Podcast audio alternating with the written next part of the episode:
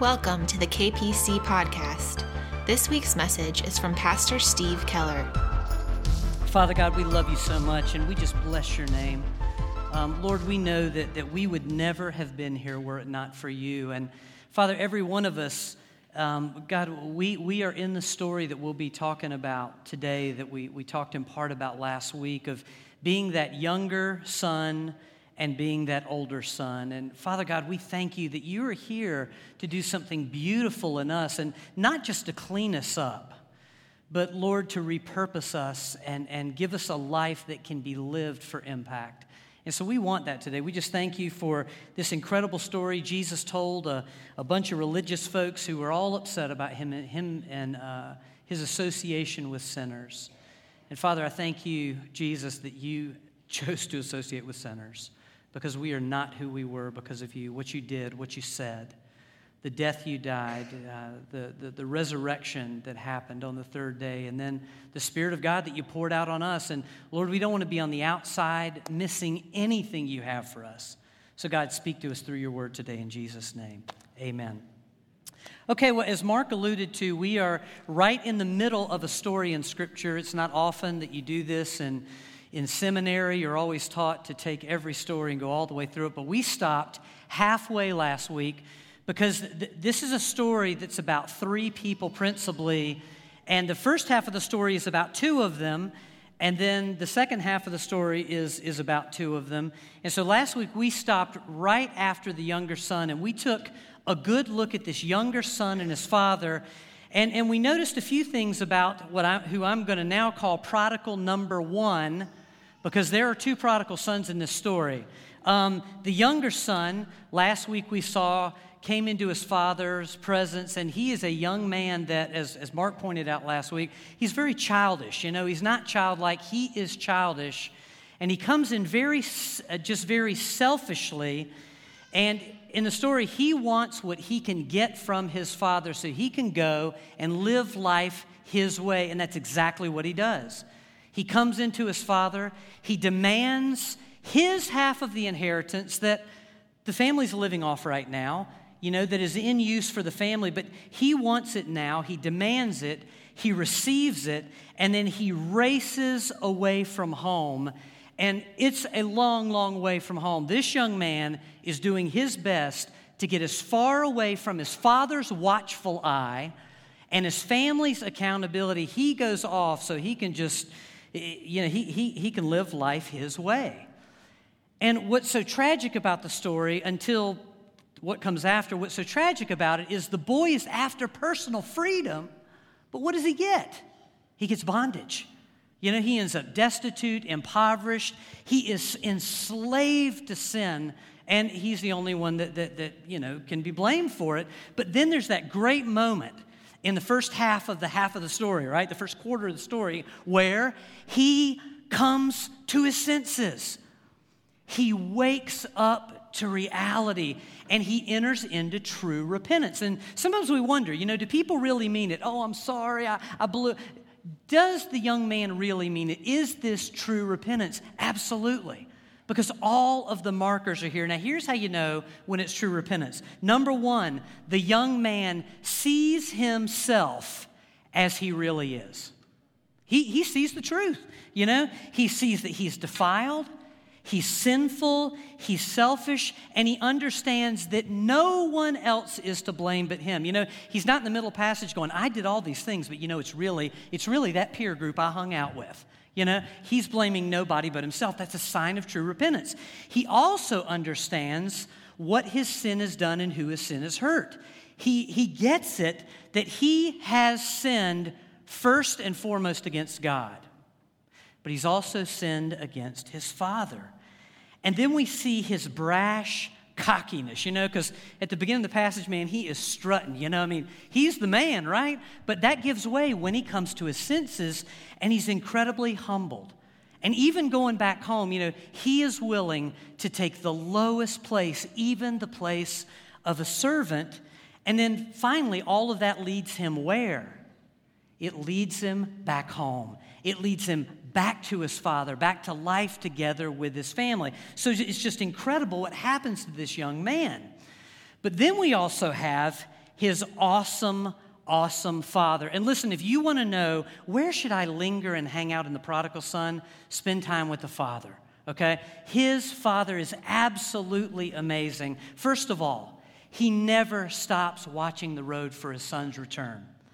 Um, he, he is a father when his son comes, he sees his true uh, repentance and he accepts it right there. You know, a, a lot of parents, we said last week, what, what, would a lot of good parents have done?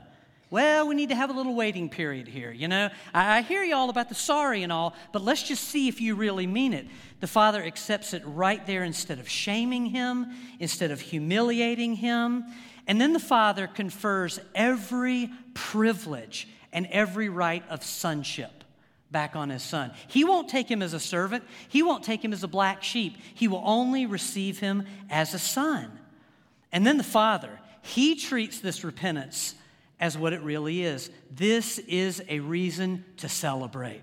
This is a reason to party. This is what, what celebration is all about. So the Father does this. And so, what Jesus has done for us with the Father is He has painted the Father out to be a hero and as the song says, a good, good father. A man who is quick to say yes out of love. A man who is generous and giving just in the most extravagant sense.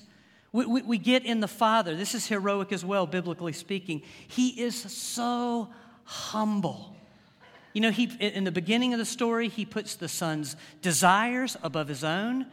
And, and, at, the, at the end of the, of the younger son's half, he puts the, young, the, the son's pain and hurt above his own pain and hurt. He's watchful, he's waiting for the return home, and again, he is welcoming, compassionate, and just joyful. This is a joyful Papa.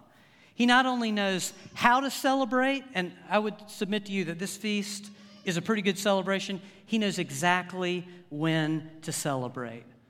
And what Jesus is doing in the Father is he is giving us a story about our Heavenly Father. In the Father, we see the heart of God. He stands out for us to realize this is, this is who our Heavenly Father is. So, now we have a story of restoration, salvation, and God's heart for the lost. That's what we got last week. Y'all ready for this week? Good. Yes, all right. Little, yeah, okay. Luke 15, 25 through 32. Meanwhile, the older son was in the field. When he came near the house, he heard the music and dancing. So he called one of the servants and asked him what was going on. Your brother has come, he replied, and your father has killed the fattened calf because he has him back safe and sound. The older brother became angry and he refused to go in. So his father went out and pleaded with him. But he answered his father, Look, all these years I've been slaving for you and never disobeyed your orders. Yet you never even gave me a young goat so I could celebrate with my friends. But when this son of yours, who has squandered your, prost- uh, your property with prostitutes, comes home, you killed a fatted calf for him. My son, the father said, You are always with me and everything I have is yours. But we had to celebrate and be glad because this brother of yours was dead and is alive again. He was lost and he is found. So here we now get to focus on the older brother, and I want to say a couple of things about this young man um, before we, we dig too deeply in the story. Realize when it comes to the older brother, he did not demand an early inheritance okay? Um, he did not run away. He did not go out like his younger brother and party like a rock star, waste all of his father's resources that were given to him. What did he do? He stayed home. He was dutiful, you know? He didn't cause any trouble. But now here he is in Luke 15, suddenly stepping onto center stage.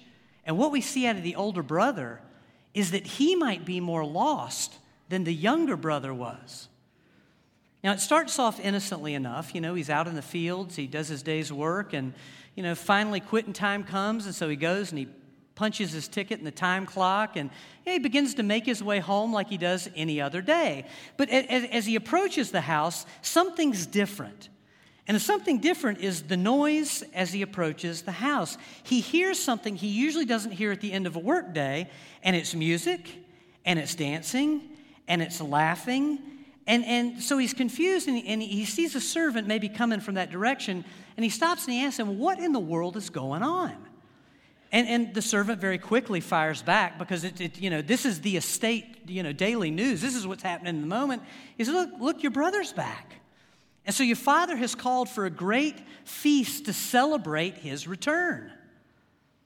Son number two hears this, and hopefully you can catch the whole visual here, but son number two hears this, and his eyes narrow, his fists clench, and his feet become tree roots and he just goes into full statue mode. By the way, this is called standing your ground. And, and this is a time to, this is kind of a beware, a caution moment because um, on Christ the solid rock I stand, all other ground is sinking sand. This young man is not standing on very solid ground. And so his father looks out of the window and he sees that something is wrong with his son. So he quickly goes to him and he entreats him. He calls him in, he invites him, Hey, come on and join us. Come on, there's a party inside. D- don't, don't stay there. Come in here into, into our joy. And that's when the volcano erupts from son number two. Celebrate? Are you serious? Celebrate what? I mean, are you, are you, are you, you really expecting me to celebrate him? I mean, what about me, Dad? What about me? All this time, I've been the perfect son. I mean, look at the two of us. Who's the good one? I'm the good one. For years, I have slaved for you. I've never questioned you, I've never disobeyed your orders. And if you'll permit me, I just want to stop the bus for just a minute and invite us to just linger here. Um, because I, I want to do a little bit of fact checking, okay? I mean, this kid's one sentence into his speech. We need to check some facts, okay? Number one, um, years. For years. Really? Maybe, but okay. Um, the next one, I've been slaving for you. Okay, think about the papa in, in, in this passage so far. You know, what is a slave master like? I mean, he's got a whip in his hand, he is driving. Do you ever see a trace of a father who is making people slave in, in the estate? Absolutely not. And has this kid been working like that under that kind of burden, that kind of heaviness? Ah, man, I don't think so. And, and here's my favorite I've never disobeyed you. Um, I am sure he's a pretty good son. I have never met the kid who never disobeyed his parents, not even once. But you know, that is what never means. So, look, here's what we've got we have got extreme, absolute language, what actually reveals the, what's on the inside of this young man. This young man is filled with resentment.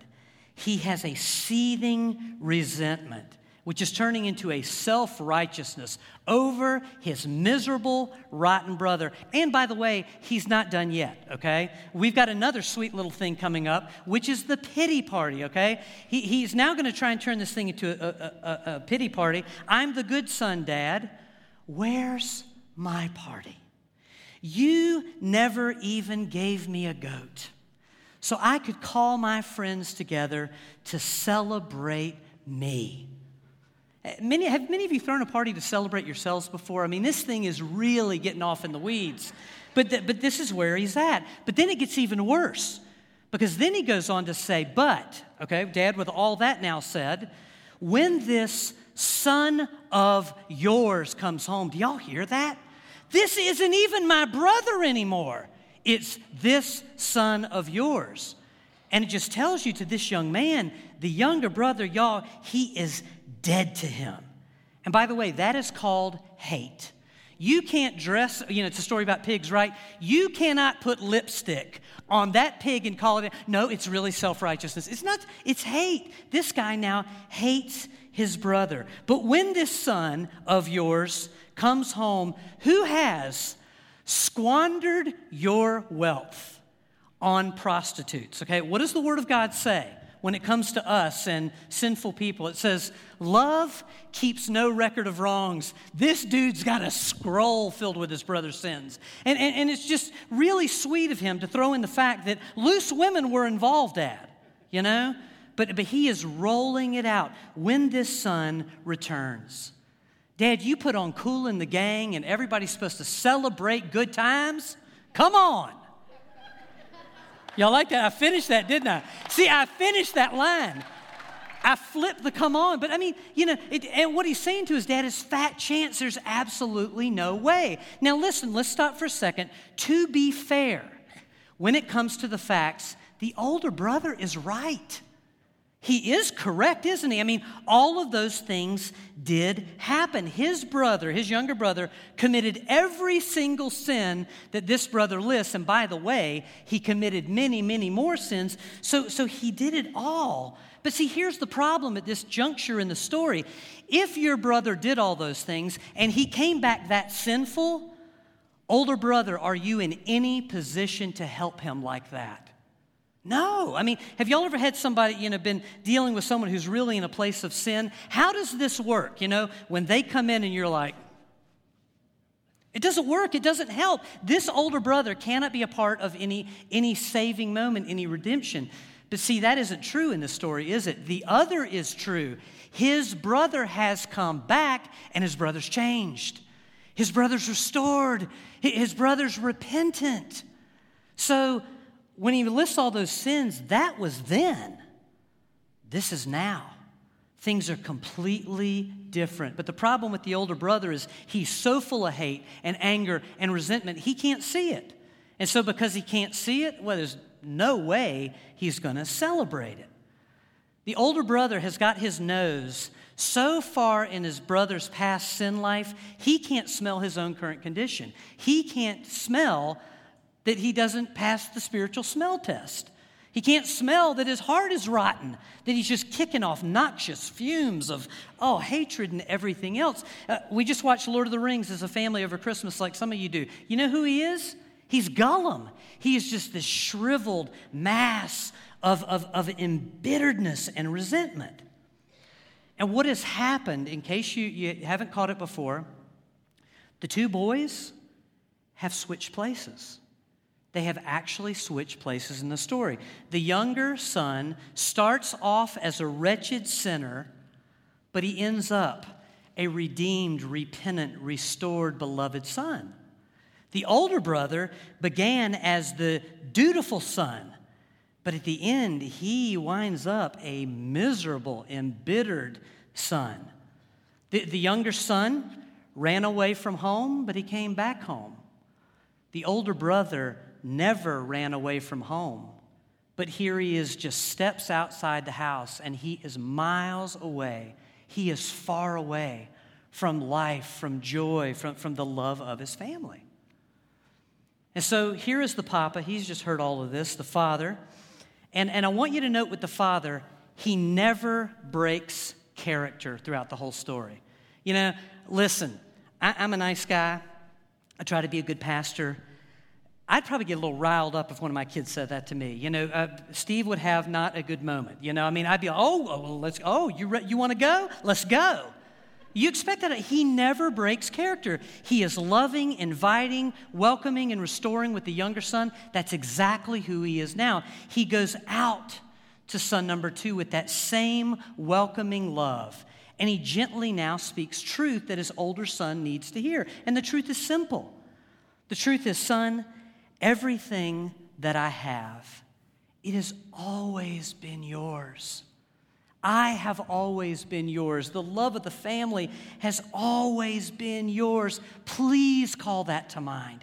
Please bring that up, realize that, and, and come in and celebrate because the day is a day of celebration. Your younger brother was dead to us, but he's alive to us now. You know, he was lost to us but, but, but he's been found. And what the father is doing is, is very simple here. He's just inviting the older son to repent of all his hate, all of his, his resentment, and enter into his joy, enter into life together with the family. And, and what makes the story now painful is that if you remember, who is Jesus telling the story to from last week?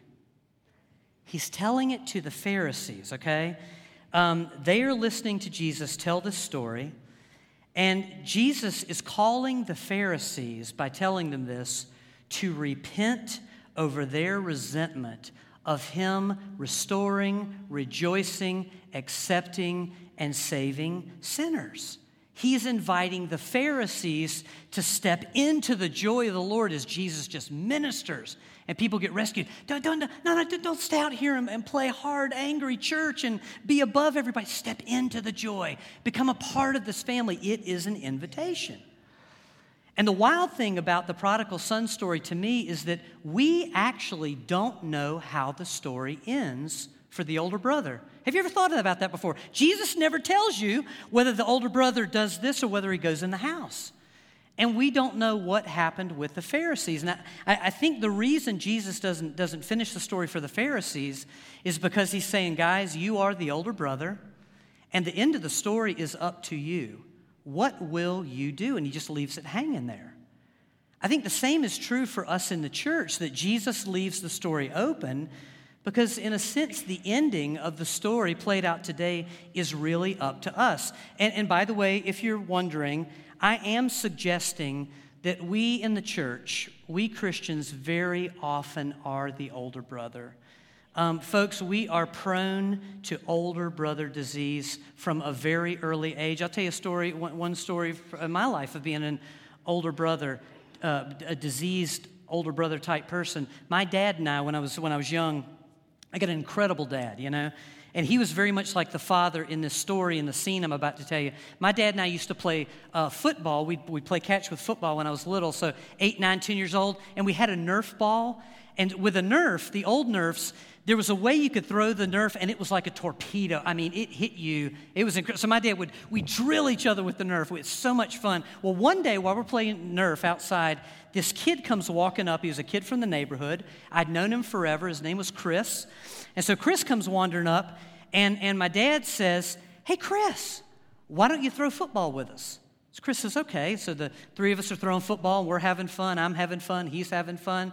And uh, as the game goes on, my dad begins to kind of be a coach and an encourager. My father's very kind, very encouraging. If you don't feel encouraged around my dad, well, you, you, well, you're not alive, but he's just that good at it. So my dad begins to encourage Chris. Good throw, Chris. Great catch. And so as the game progresses, I start to get resentful. And, and after like 10 minutes of this, I am boiling over inside as a child. And what I'm thinking is, how can you do this? Dad, how can you encourage him like this? You know, I'm your son. He needs to go home. and I know what you're thinking, because I'm thinking it too. Bad, bad moment.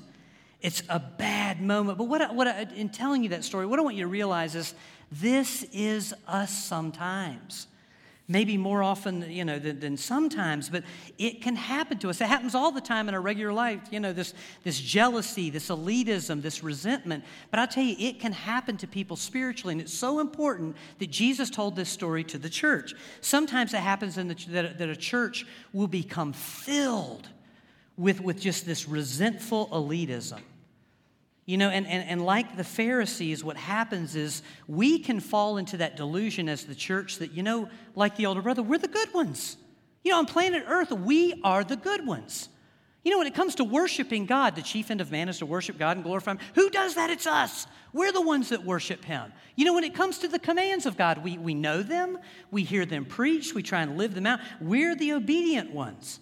When it comes to ministry and making a difference, we're the ones who are teaching these kids. And, you know, we're getting involved in all kind of, kinds of ministries. When it comes to home life, what the church is, is the house of God, the home of God. We're here every week. We can adopt this mindset that we are the good ones. We are the children of God. And everybody else out there, psh, man, they need to get it together. If they come, they're welcome. But, you know, that's, we can adopt that. Now, sometimes it's not that sinister. That we actively hate the world, and, and this often is me. But when I stop and look, I realize, well, maybe I don't actively hate the world, but I don't love the world the way I should.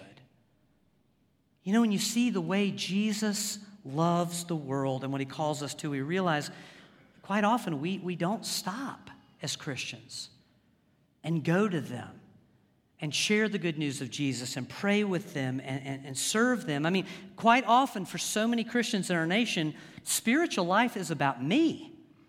You know, it's about me and it's about the family that comes to worship together with me. And Jesus is calling us here to have the heart of God for all of our lost younger brothers out there. And just so you know, they're not just brothers, they're not just guys. They are young and old, they're rich and poor, they're male and female. And what he's saying to the Pharisees is, guys, if you don't get in the game, yours is a wasted life. And I think it's entirely possible for whole families of God to become like the Pharisees, you know, on the outside looking in, like the older brother. Just forgetting the fact that heaven rejoices when anyone comes to Christ. You know, in so many churches in, in America, there's actually never the celebration that we see in the prodigal son because the lost don't really get lost through the church. There's this whole missing dynamic of new life, new salvation. And so I say, KPC, what we want to do in 2019 and 20 and 21 and so forth is we want to journey toward the lost with Jesus Christ. We want to enter into our Father's joy. And I tell you, for a church to take that journey, it actually starts with us as individuals. I think it, it starts with every one of us taking a self exam for elder brother disease. Um, I, I, think we all need to do this. Um, and, and I, we'll have a little fun with it because I know this is, you know, challenging stuff. We'll do it Jeff Foxworthy style. Is that fair? We're going to do it uh, Jeff Foxworthy style, okay? You might be an older brother if, okay? If you quickly identify all the sinful younger brothers around you, you might be an older brother, right? I saw some of y'all pointing last week. When, no, I didn't see that, but you might. Um, if, if you see and magnify the sins of other people, and you are blind or you minimize your own sins, you might be an older brother. If you demand, and every married couple, get ready, here's a challenge. If you demand that other people change, and you believe that your happiness depends on other people changing, you are an older brother, okay?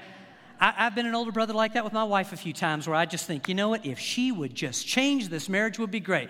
That is the biggest bunch of baloney. You want your marriage to change, you need to change. That's where it starts every single time. That's the principle. Everybody's amen in that, you should be.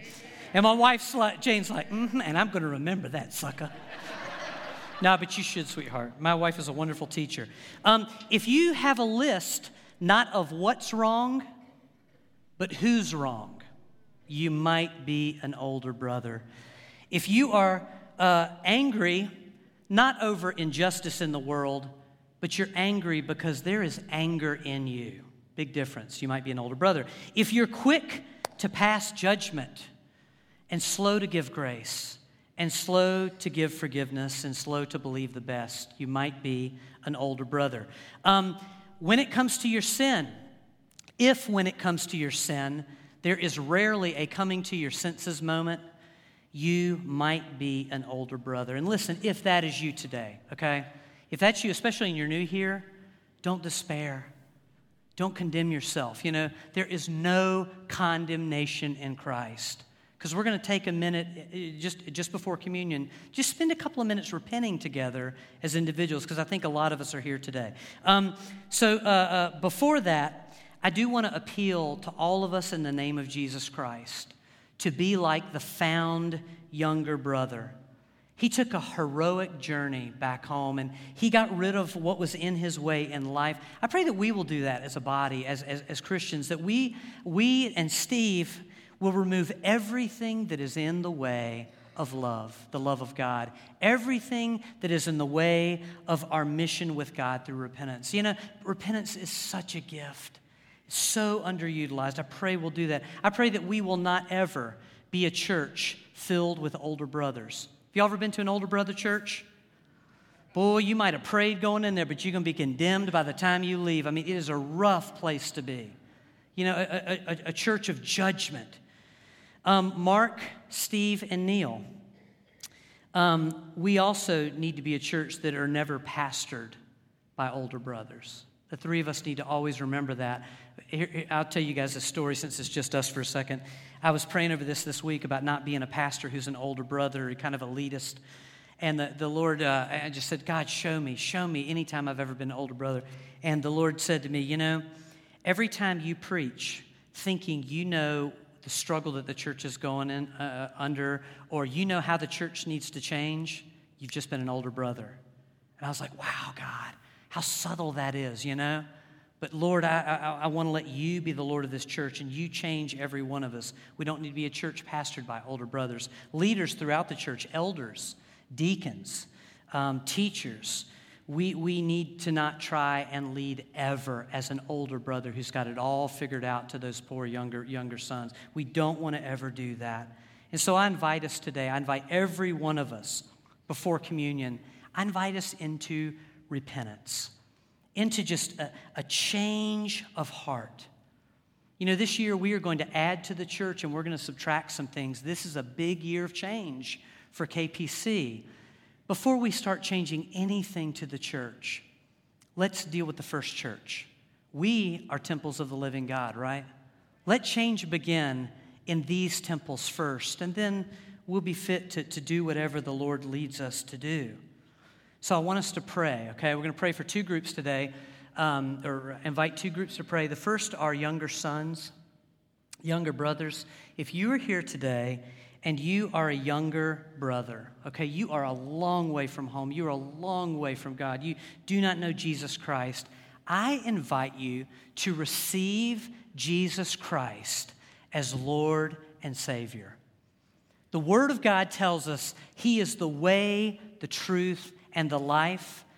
And, and what the verse is telling us is look, outside of Jesus, there is no life. He is the love you have been looking for. He is the life you've been yearning for, trying to fill yourself with all this other stuff, all these other people. They'll never satisfy you. He and He alone is the one. And I call you to Him today. I just invite you today, as, as, as we get quiet in just a minute, just ask Him to forgive you. Receive the forgiveness that was already given on the cross. You know, God's forgiveness is already here for you. Receive it. Ask Him into your heart, into your life today. Live. January, the, what is the day? The 5th, the 6th? Your birthday. Let it be your birthday, you know? All right, we'll sing that song every January 6th to you. It's your birthday. It's your, okay. So, but, but second, if you are like me and, and you find yourself as an older brother from time to time, I invite you together with me right now to repent, just to enter into a repentance, for us to get still for a moment and not make excuses for it, not beat ourselves to death for it, but say, Father, I've been guilty of being a judgmental, resentful older brother in whatever way it is. I receive your forgiveness in Jesus' name. Because at the end of that is entering into the joy of your Father. It's entering into true fellowship. And I, by the way, I think that's what John is talking about um, when, when, uh, when he says, um, he, he, says, uh, We proclaim to you what we have seen and heard, so that you too may have fellowship with us. Our fellowship is with the Father and with His Son, Jesus Christ. We write this to make our joy complete. That's what he's inviting us into, to being these redeemed younger sons and daughters who are following our Father everywhere. I tell you, that is the sweet spot of the kingdom of God.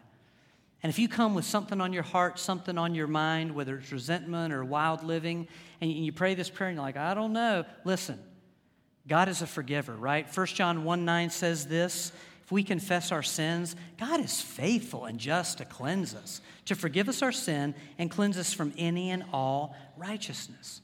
So we're going to do something a bit awkward to end the service. Um, I'm going to sing to you a few of my. No, I'm not going to do that. Um, we are going to get quiet for just a moment. We're going to have a moment of silence together. And I just invite you to do whatever business you need to do with the Lord. We might let it Get a little longer than five seconds so it's uncomfortable, but just for a moment, get still and just communicate whatever you need to with the Father and receive from the Father. And then Neil will come up and lead us in communion in just a moment. Thank you for listening to the KPC podcast. For more messages and information, visit kpc.org.